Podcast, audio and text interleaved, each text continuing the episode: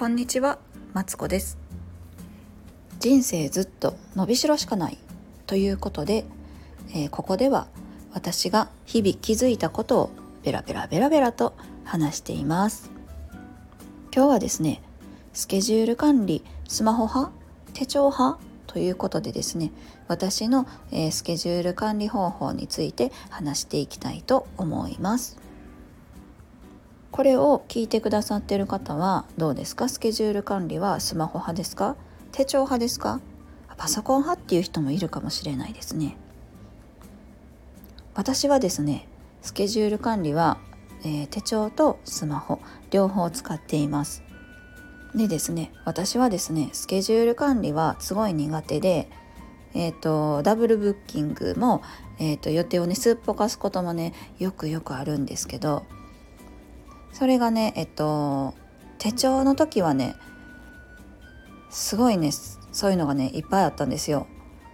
でねスマホをね取り入れることによってそういうのがねまずなくなったんでねまずはねスマホから紹介したいなと思います。でですね私はですねスマホではタイムツリーっていうアプリを使っています。でこのアプリは夫婦でスケジュール管理をね共通の1枚のカレンダーに書き込めるこ書き込むことができるっていうそうイメージかな。なんですけど私の主人はですね出張も多くてこう突然のね出張とか普段でもこう忘年会とか、ね、今のシーズンね忘年会あるじゃないですかとかなんかね予定をね結構ね主人も個人の予定を入れるんですけどそれをね私もね把握し忘れるっていうかそうあの人のねあのスケジュールまでね把握してるね余裕がないんですよ私には。なのでですねいろいろやってみた結果このタイムツリーっていうのがねコスケジュールもね入れやすいしお互いにね見やすいっていうのがね分かりましたでね今でも使っていますでですねこれはですねタイムツリーのいいところはそうそうそう夫婦でスケジュール管理をねして例えば子どもの予定でかつ主人が関わっている時はとかは私がねもうね家族の予定に入れてしまうんですよね。するとねあの主人もね「あれ何時やったっけ?」とか、まあ、言うてくるけど言うてくるけどあの見てあのスケジュール見てとかこうスケジュール管理がねしやすくなりましたねこれで。うんそうなんですよ。でね、えーと、これにはねプライベートの予定も入れられるので、えーと、私のプライベートの予定をね主人にね見えないところに入れつつその2つの予定をね、えーと、どっちも見ることができるんですよ。なんで、えー、と私はね結構ね予定は何でも入れるようにしててご主人に知られたくない予定。そう私はね好きなねあの 漫画の発売日でしかもね購入者特典が欲しいからこの本屋にねえっ、ー、と行くとかね。そうそうそうそう。そういうのまでね。あとこう推しが出るテレビ何時からこれは絶対見たいっていうのはねもう入れとくんですよね。そうそう。そういうのはね主人に見られたら困るので自分の予定に入れつつどっちものね予定を表示することができるんであこの日はじゃあ主人がいなくてかつ推しのテレビあるからゆっくり見れるとかねそういうのをねあの確認することができます。便利です。タイムツリーというアプリを使っています。それでですねあのタイムツリーでね何もう一つ良くなったことがあってねこうアプリって通知が来るじゃないですかだから子供がね早く帰ってくる日とかもね入れておくとダラダラダラダラテレビ見てたけどあやばいもうすぐ子供帰ってくる今日早い日やったとか言ってね急いであの片付けをしたりとか外出先におっても帰ってこれたりとかね通知が来ると予定のねミスがね減りました。うん、あとはですねなんかいっぱい出てくるんですけどもう一つがねえっと予定のね後ろにね持ち物まで書いとくんですよ。でね私も忘れ物もめっちゃ多いんですけど例えば何日って子供の習い事を入れた後に後ろに「今日月謝持ってく」とかね。お月謝とかあと,、えーと、室内シューズとかね。後ろにねそこまで入れておくと結構ねあのその持ち物を忘れることがないのですごい便利だなと思いました。うん、でですねこうタイムツリーで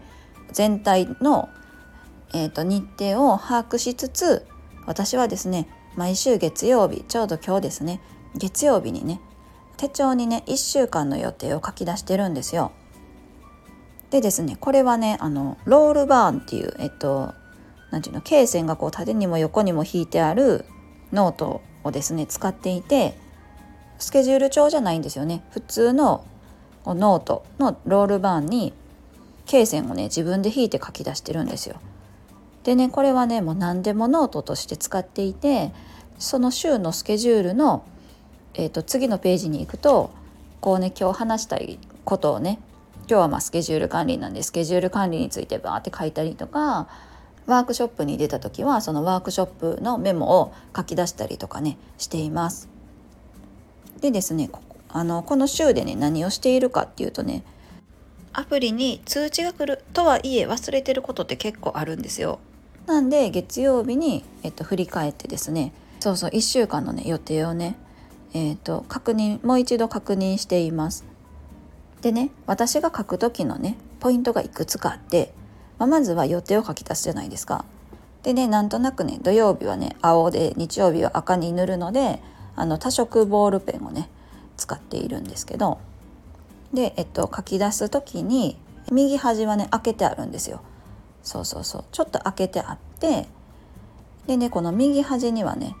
予定が決まってないけどやらなきゃいけないことと目標とかをね書き出すようにねしています。うん、でねこれがね結構便利で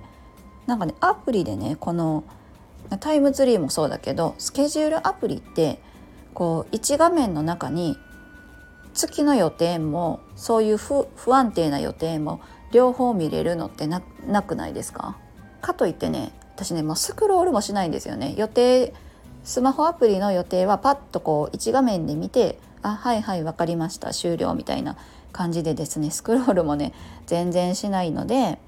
こういうねこう不安定なね日程とかをね書き出すのにすごい便利だなって思うんですよ。でねなんかね他のアプリも使ってみたんだけど結局いろんなアプリを使うことでねなんかね忘れちゃうんですよねやんなきゃいけないことが。なのでねあのこう毎週ねその週にねやりたいこととかね書いておきたいことはねとりあえずこう週の計画表に書き出すようにねしてます。でですねえっと私が、えっと、週の頭にね1週間の予定を書き出すのはもう一つ理由があって理由はですね週の予定を書き出して空いてるところに、えーと、日程の決まってない予定をですね入れるために書き出しているんですね私は。うん、そうなんですよ例えばですねえーと、今の時期だと年賀状とか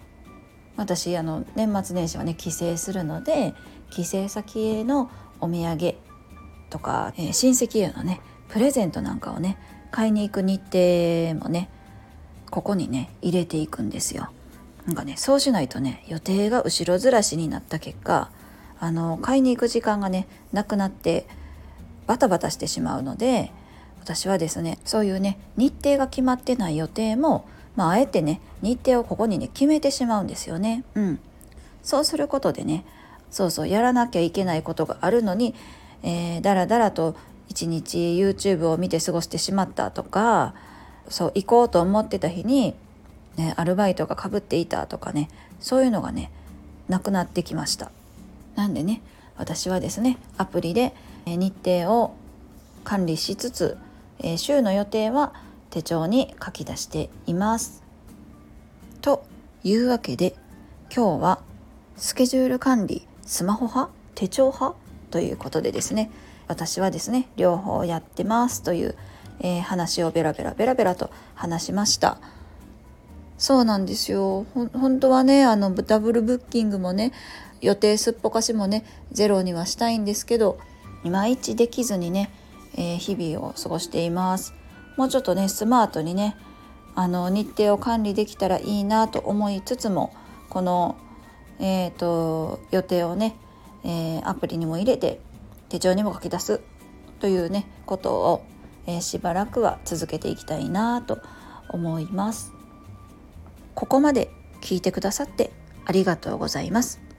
では失礼します。